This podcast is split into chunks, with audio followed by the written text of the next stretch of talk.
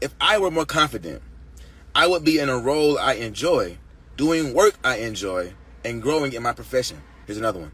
If I were more confident, I'd ask questions, listen, and respond in an objective way.